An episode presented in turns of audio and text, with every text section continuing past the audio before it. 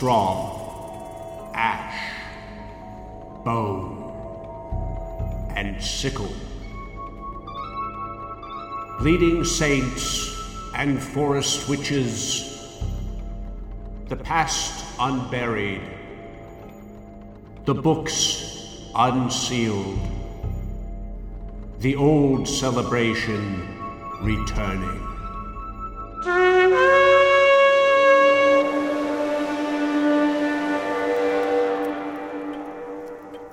Hello and welcome to my study. Come in, have a seat. I imagine you'll recognize the gentleman to my right, my valet Wilkinson. He assists with our program by pulling our references from the shelves and reading any passages to be quoted directly. Pleased to meet you. This time round, we'll be covering a topic. I've had a couple listeners' requests. It's always nice to get your feedback on shows. There were quite a few enthusiastic comments and suggestions after the last Wildman show. Mostly from Blake Smith. He only left two, actually, and the first was only a request to speak with you in real time. I'm sure he was just calling to ask why I didn't mention Bigfoot in the Wildman episode. All his Monster Talk fans love Bigfoot. Well, he actually doesn't mention Bigfoot in the message. You really should listen to it. You follow Bigfoot into the woods, and you get a little lost, if you know what I mean. Blake's not that bad. He's not like that, but you get a little booze in him. Then he starts getting speculative. Starts mentioning Jack Parsons over and over. Well, if you just listen to the message, I believe he mentions a topic you were interested in covering. You know, it's the fans. They stalk him. When he was in town and I met him at that convention, I could barely get a word in edgewise because he kept getting approached by these people. Someone writing a science fiction rock opera cornered us in a stairwell. I don't even know why I leave the house. I suppose a large fan base can be a mixed blessing. Those topics do get all sorts of people coming out of the woodwork. Well, his show has been on much longer than ours. I'm sure that has a lot to do with it. With what? Him having so many fans. Oh. If you want all those messages about someone's dog cornering a chupacabra or people tweeting at you about Bigfoot stealing their mail, look, just play the message. Let's hope he hasn't been drinking or it'll be long. It is a bit long. Well, that's what fast forward's for. Very well. Al, it's Blake Smith from Monster Talk. Look, I was just listening to the latest episode and I hate to be critical, yet somehow you talked about beastly saints, yet didn't cover dog-headed saints and monsters. Don't you think people want to know about the legend of St. Christopher or about the similarities between the things that have been cited in Michigan with ancient Anubis? I mean, skip. What if all this is an epidemic of dogman sightings right now? Skip. Don't you think tied to Jack Parsons? Okay. I'm calming down. You just really ought to cover all that stuff. Oh, and, hey, say hi to Wilkinson for me. I think that was the gist of it. Having all those fans doesn't make it a better show. It's not everything. It's not all about subscriber numbers. No, sir. There's also the amount of Patreon money that comes in each month. True. And anyway, the real enemy is lore. The podcast or the television program. Yeah, let's just do our stupid show. Episode 19, Worm Songs and Beastly Sucklers.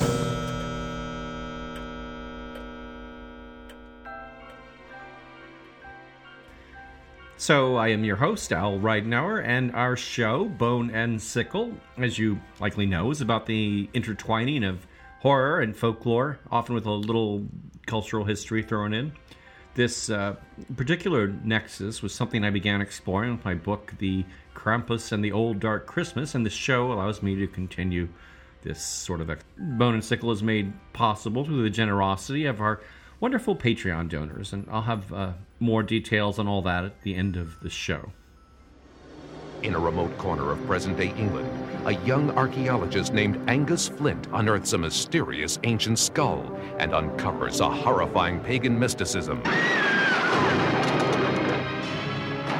Angus sets out to destroy the horrible white worm and his evil worshippers before they make a living sacrifice of the young virgin Eve. Slither into a labyrinth of terror and fun with the master of the bizarre, Ken Russell's The Lair of the White Worm. Well, it's not as bad as all that, actually. Definitely not everyone's cup of tea, but if you can get around Russell's heavy-handed sexual preoccupations and low-budget visionary stylings, it's an entertaining romp. Russell's 1988 film takes its title and some of its plotline from a novel by the creator of Dracula, Bram Stoker, something we'll explore more in a bit. The film was intended as a follow-up to Russell's much better and more successful production, Gothic, one that would also be of interest to listeners as a sort of historical fantasy spun around the origins of Mary Shelley's Frankenstein and John Polidori's The Vampire. Now, a word about the word worm, which, as you likely know or have surmised, here means dragon. Some sources insist a bit overzealously that this Old English word only describes a creature that crawls serpentine fashion on the ground and that it may or may not have two legs. In historical usage, however, words like this tend to be a bit harder to pin down. But one thing that does seem to usually apply is that the worm, dragon, does not have wings and does not fly. More likely to have wings would be the Middle English word wyvern, which also would usually only have two legs. Now, this Bram Stoker novel, I feel I should warn fans of Stoker's Dracula that they needn't get their hopes up too much. It's not his best work. In fact, it's usually regarded as his worst novel, and sadly, was also his last, as the book was published in 1911, only a year before he died. And Stoker had been ill, actually, since 1906, and some say with syphilis, and had suffered a number of strokes, all of which likely affected the book's quality. The story revolves around the Australian Adam Salton, who has returned to England on the request of his great uncle Richard, who's eager to connect with his only living relative and heir. Adam is soon introduced to Richard's friend, Nathaniel de Salis, a sort of Van Helsing-like character who is eager to help the Saltons work out some strange goings-on in the area involving the heir of another old family, Edgar Caswell, and Lady Arabella March, occupying the estate known in the distant pagan past as Diana's Grove. De Salis suggests that there is a connection between Lady March and the local legend of the White Worm. Sinister events pile up. Adam's property is overrun by black snakes. A local child nearly dies from a mysterious bite on his neck. We learn another child was earlier killed and that a number of animals have also been found dead. When Adam obtains a mongoose to hunt the snakes on his land, it ends up savagely ripped apart in Lady March's bare hands. It's also revealed that she has killed one of her servants. De Salis believes the aristocrat is possessed by the spirit of the legendary worm, and concealed within her mansion, he explains, is a well in which the ancient monster resides. The murdered servant and others who have disappeared have probably been served up by Lady March as worm food. Quite a ways into the book, the immense creature is glimpsed from a distance at night, first only visible as a pair of green, glowing eyes. By degrees, as their eyes got the right focus, they saw an immense towering mass that seemed snowy white. It was tall and thin. The lower part was hidden by the trees which lay between, but they could follow the tall white shaft and the duplicate green lights which topped it. As they looked, there was a movement. The shaft seemed to bend, and the line of green light descended amongst the trees. They could see the green light twinkle as it passed between the obstructing branches. Seeing where the head of the monster was, the two men ventured a little further forward and saw that the hidden mass at the base of the shaft was composed of vast coils of the great serpent's body, forming a base from which the upright mass rose. As they looked, this lower mass moved, the glistening folds catching the moonlight, and they could see the monster's progress was along the ground.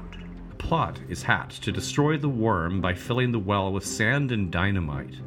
But before the explosives can be ignited, they are confronted by Lady March and Caswell. The detonation, however, is accomplished by a well-placed lightning strike, which destroys the monster, its servants, and Diana's Grove. The effect of the dynamite on the beast is described in splendidly grisly detail. The whole place looked as if a sea of blood had been beating against it. Each of the explosions from below had thrown out from the well-hole, as if it had been the mouth of a cannon, a mass of fine sand mixed with blood, and a horrible, repulsive slime, in which were great masses of rent and torn flesh and fat. Many of the awful fragments were of something which had lately been alive.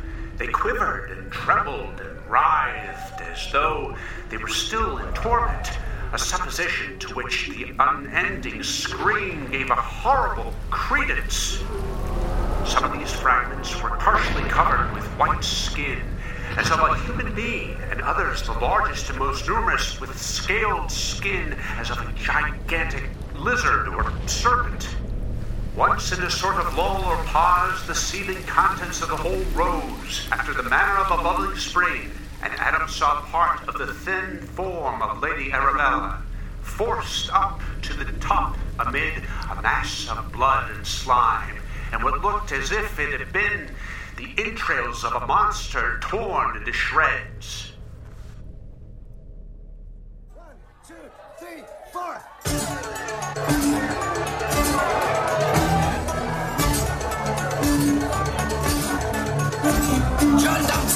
A fishing was a fishing in the weir. He caught a fish up on his hook, he thought looked mighty queer. Now what the kind of fish it was, John Lambton couldn't tell, but he didn't like the look of it, so he threw it down a well. This song from Russell's Lair of the White Worm, about the Lambton worm, as it's called in the film, is performed in a party scene by a band as revelers dance through the crowd with an enormous dragon puppet. In fact, the song is a genuine folk ballad about the Lambton worm, a legend from northeast England about a dragon accidentally unleashed and later slain by John Lambton of Lambton Hall in County Durham. While the song only dates to 1867, the legend itself appears in the record about a century earlier, and a field map from 1750 shows features such as Worm Hill and Worm Well, already named for elements in the story. Russell's use of the song and legend follows the example of Bram Stoker, who not only drew inspiration from the legend for his novel, but even has his de Salis character mentioned the legend as possibly describing an actual living creature. Or, as they say, "This isn't a fairy story, it's the tale of a Lambton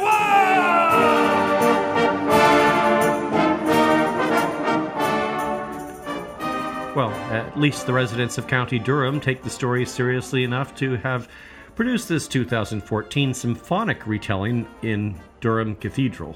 I'll post the whole video to the site. There's a bit more to the legend than makes it into the song, but we'll go through the song and fill in the other bits as we go.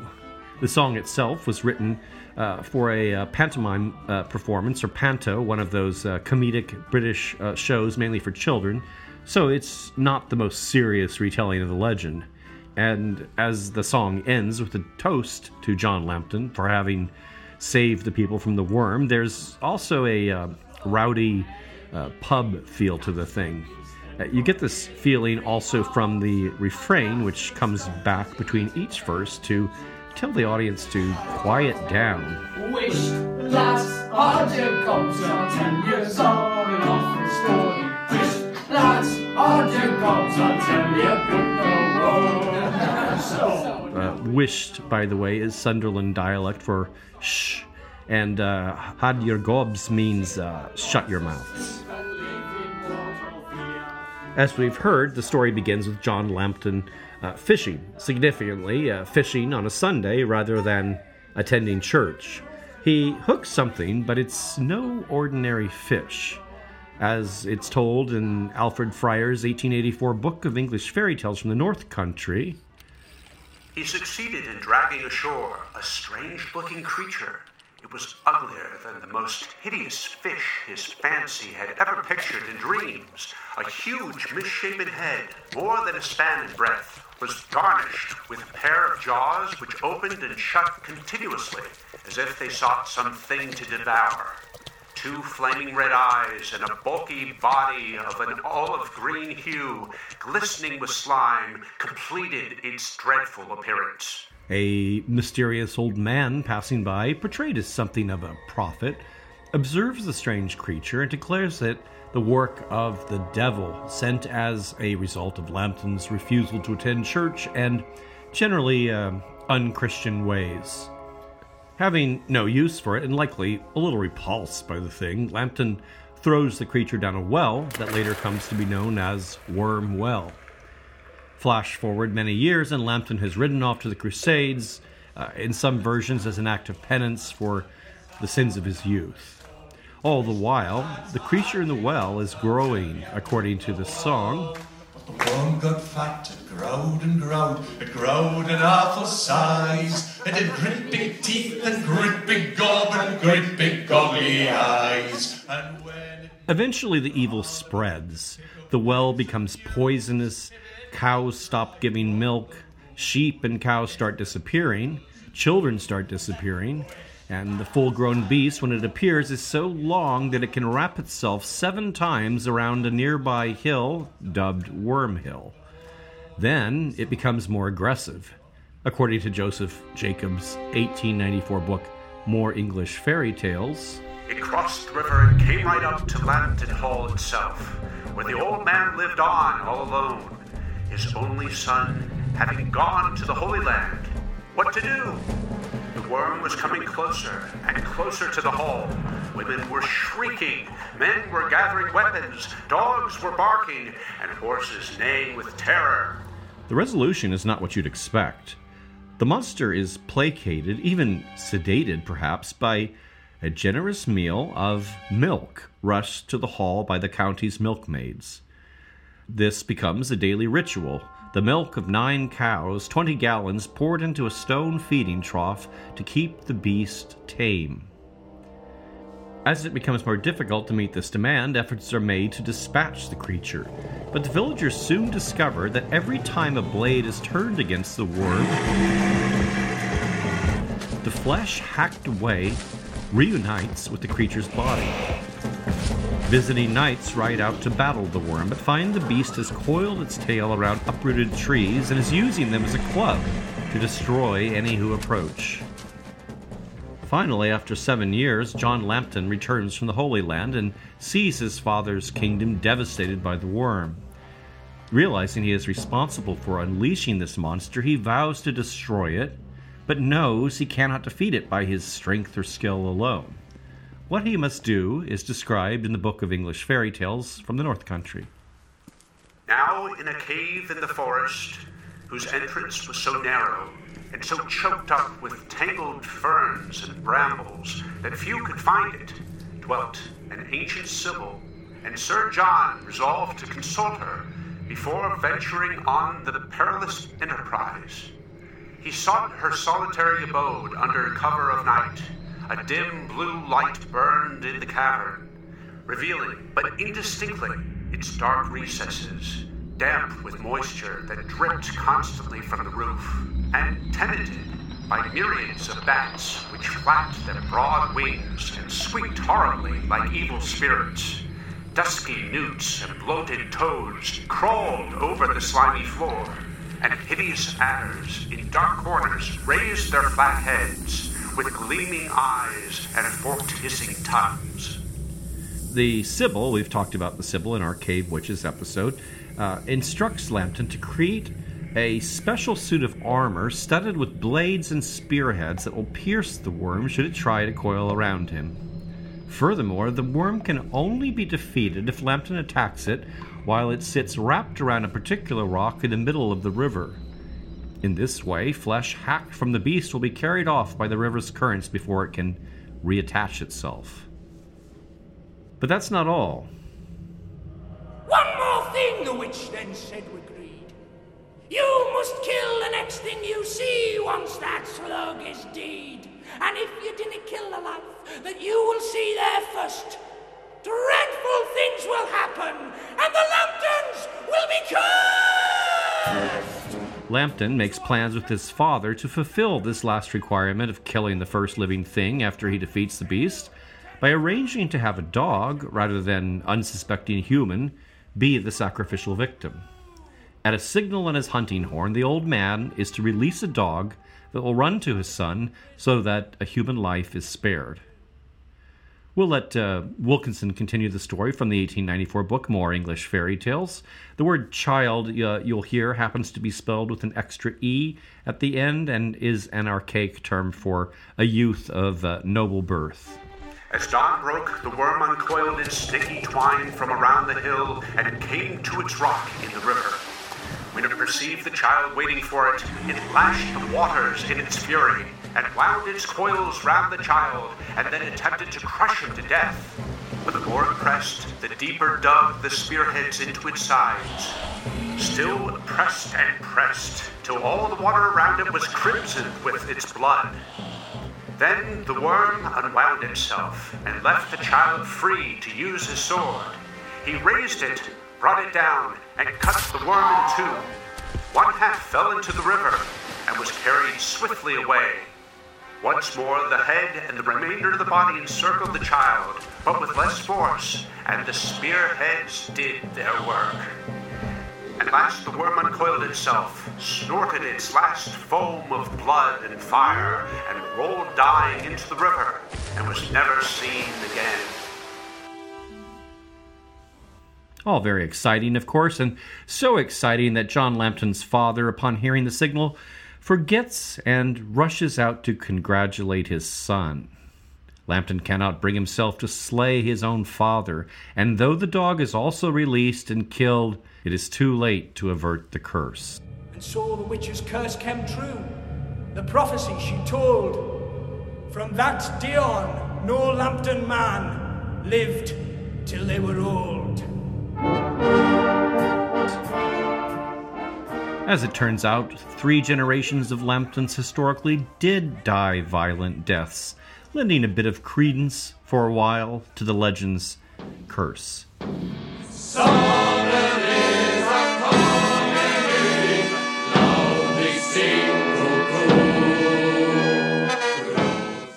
Perhaps the curse could be blamed for another Lambton worm movie never getting made. It was, of all things, a sequel to that film I've mentioned before, and will mention again, a classic in the folk horror genre, The Wicker Man, 1973 version, of course. The film was to be called The Loathsome Lambton Worm, and the short treatment, written in 1989 by The Wicker Man's original screenwriter, Anthony Shaffer, begins with Sergeant Howie's rescue from the flaming effigy by police arriving from the mainland. Before Lord Summerisle can be brought to justice, Howie is somehow entangled in a series of challenges pitting the old gods against his own very Christian faith. The film would have required some rather elaborate special effects, a final confrontation between Howie and a fire-spewing dragon, witches flying on broomsticks and the like, and Howie was to die again this time, leaping suicidally from a cliff, tied, apparently, to a pair of large eagle. Oh God! Oh Jesus Christ!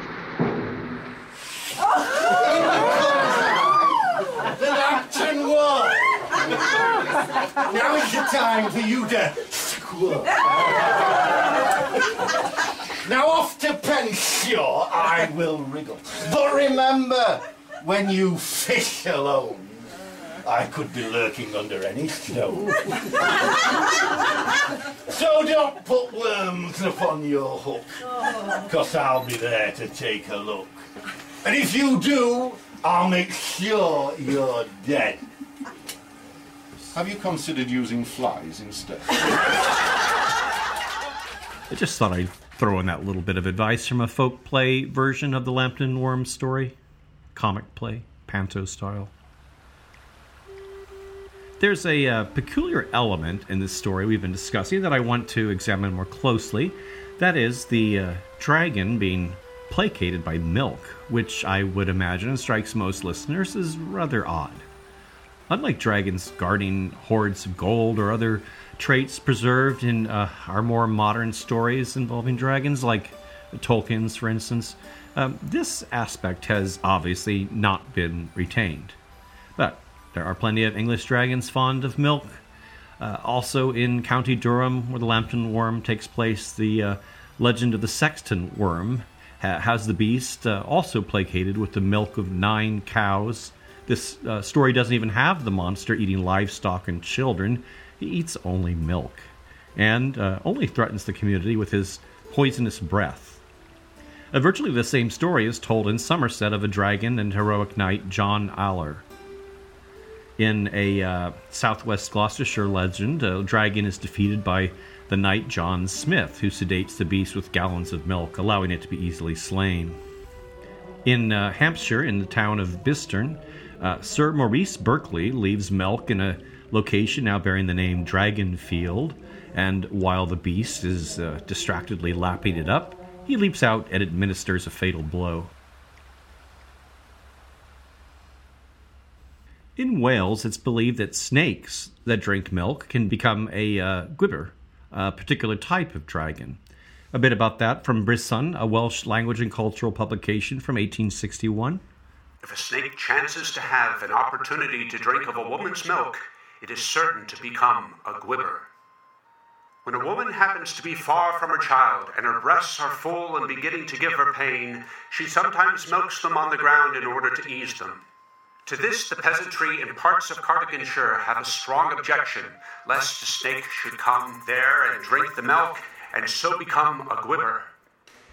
Odd as it may seem, this predilection of dragons for milk can pretty easily be traced to earlier beliefs about snakes. The Roman natural philosopher Pliny the Elder in the 1st century declared of snake, the Romans called the boa, after which the constrictor was later named. Their chief food is milk, sucked from cows. The belief may have reached Europe via even older tales from India, and a number of European folk tales involving snakes' appetite for milk bear a striking resemblance to stories from the subcontinent. Some medieval stories of the Arthurian knight Caradoc and the King of Brest in Brittany specifically describe snakes attracted to not only milk, but the breasts of nursing women, or the breasts of women in general. I'll post a bit more about those on the Patreon site. The belief in snakes milking cows, so to speak, was remarkably widespread and persistent. In fact, I found a number of stories reporting snakes milking cows from sources as late as the 20th century. Here's one of the more amusing ones from a 1931 edition of the Dayton Daily News, reporting on an incident from South Dakota, supposedly. All summer long, a huge milk snake dwelt in a swamp near Ivan Mikhailovich's farm. The snake sucked 4 of Ivan's best cows 4 times, so that Mikhailovich had to feed the calves by hand. Ivan organized a hunting party. Armed with pitchforks, guns, and knives, they invaded the swamp. Ivan found the snake swollen 4 times its normal size. He shot the snake. The snake, writhing in agony over its excessive meal, had churned the cream to butter. 5 pounds of butter were taken from the stomach.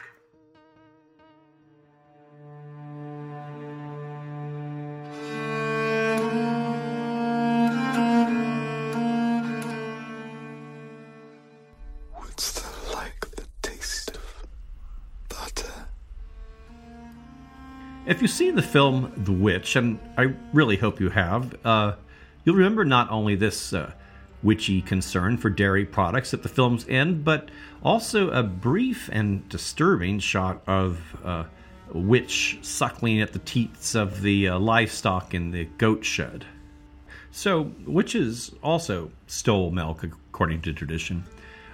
Witchcraft expert Ronald Hutton has pointed out that theft of milk was the charge most frequently levied against witches in Poland, Scandinavia, and northern Germany, just as raising storms was the primary business of witches supposedly in the Alps, or sending wolves to attack livestock was the charge most often made in Lorraine.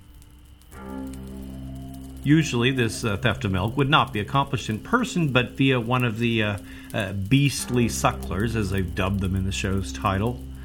Hares were the most common form that would suck milk from livestock by night, and possibly also lick up processed cream as well. Upon returning to the witch's lair, they would vomit up their ill-gotten gains.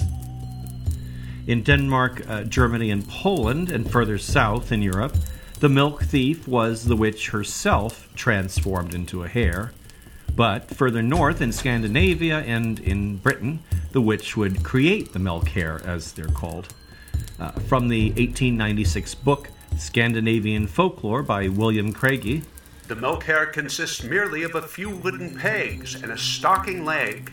The witches pour a drop of milk which they have taken from the other cows into a stocking leg, and tell it to go and suck the other cows. He continues, this hare was shot as well, and the hunter found the remains, that is, some pegs and a stocking leg, with a splash of milk on the field. In Scandinavia, cats, called troll cats, are also sent by witches to accomplish the deed. A Norwegian account collected as late as 1929 describes a witch creating a troll cat from wood shavings and 3 drops of blood drawn from her finger. This magical act could only be accomplished on a Thursday and must be accompanied by the incantation, "Now I have given you flesh and blood. May old Nick give you power and life." The troll cat often was created from balled-up yarn and was sometimes simply called, for that reason, a troll ball. In the north of Sweden, 9 colors of yarn would be used, anointed with drops of the witch's blood, and given life with this incantation, "I give you blood. The devil gives you courage. You shall run for me on earth. I shall burn for you in hell." In Iceland, a creature called the Tilberi, I don't know if that pronunciation's quite right, it means carrier, would be created by witches to suck or steal milk. They seem to have no particular animal form and were amorphous or elastic enough to sit upon the cow's back and stretch down to reach the udders. The recipe for creating a tilbury involves stealing a rib from a corpse buried on Whitsunday, twisting gray wool around it — it must be stolen wool, by the way — and then incubating the thing between the witch's breasts. Wine must also be stolen during communion and spit upon the tilbury over a course of weeks, with the creature gaining more strength each time. Further, the beast must be suckled on the inner thigh of the witch, where it creates a telltale witch's mark raised like a wart or small teat. All this feeding a magical servant on the witch's own blood or suckling the creature on the witch's body, of course, reminds us of the more general belief in witches' familiars, not explicitly dedicated to milk theft, but likewise sustained. So, to wrap up the show, I want to return to our legendary dragons and their songs, ones which actually also feature witches. The first is also from northeast England, like the Lambton Worm from Northumbria, and about a king, his children, and a stepmother associated with Bamborough Castle. It's called the Laidly Worm of Spindleston Heugh. Laidly here means loathsome or ugly. Spindleston Heugh is a nearby mountain crag. It begins with the death of the king's wife and his remarriage to a witch, who becomes jealous of her stepdaughter and turns her into a laidly worm, who ravages the country. Many knights attempt to slay the dragon but fail. However, when the son returns home from some foreign adventure, perhaps the Crusades, he does not fight the dragon but kisses it, transforming it back into his sister.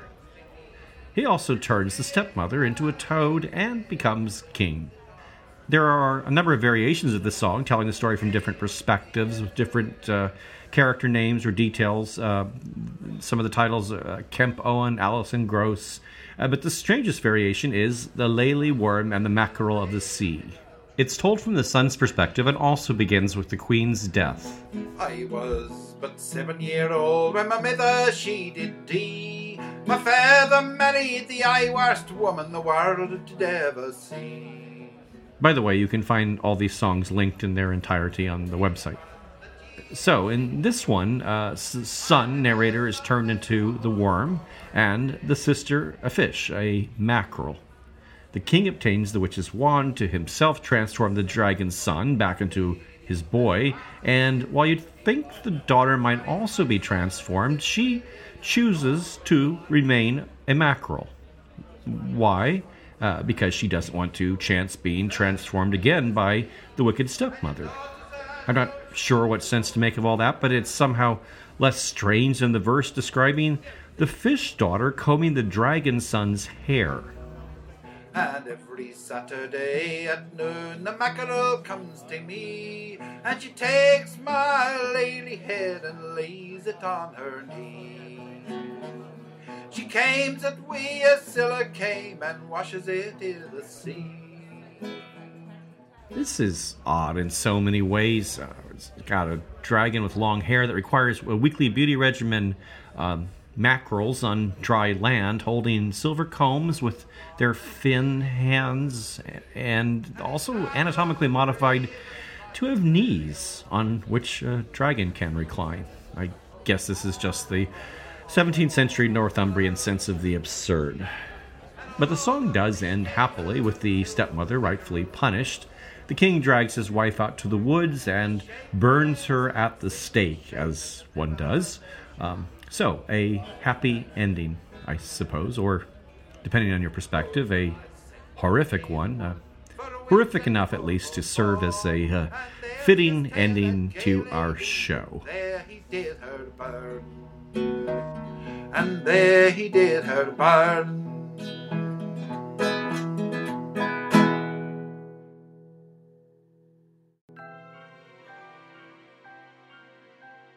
I do hope all of you have been enjoying our shows and will continue listening, and tell your friends about what we are doing here. We particularly appreciate reviews from those of you who are fond of the show. They make all the difference in the show's visibility on Apple Podcasts and other distributors.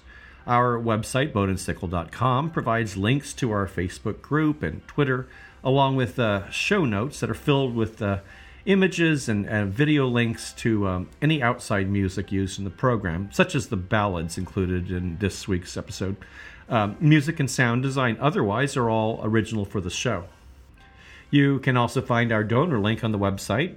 Patreon members have a choice of rewards, including exclusive access to extra elements that go into the making of the podcast, digital downloads of rare books used in preparation for the show, the soundscapes you hear in the background below my voice, and my Krampus book, as well as a signed 8x10 photo of Wilkinson suitable for framing and adulation.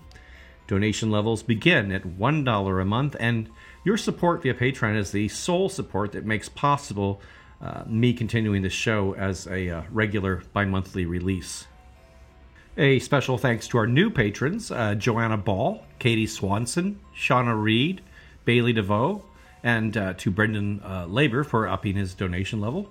And at the risk of being redundant, I'd like to thank some other donors I may have not yet thanked. I'm not sure. My records are a bit fuzzy, but these names are Brandy Murray, Wolfie Thorne, Nicolette Rivette, and Aaron Bobick. The show is written and produced by me, Al Ridenour, and Wilkinson is played by Rick Gallagher. Thanks so much for listening.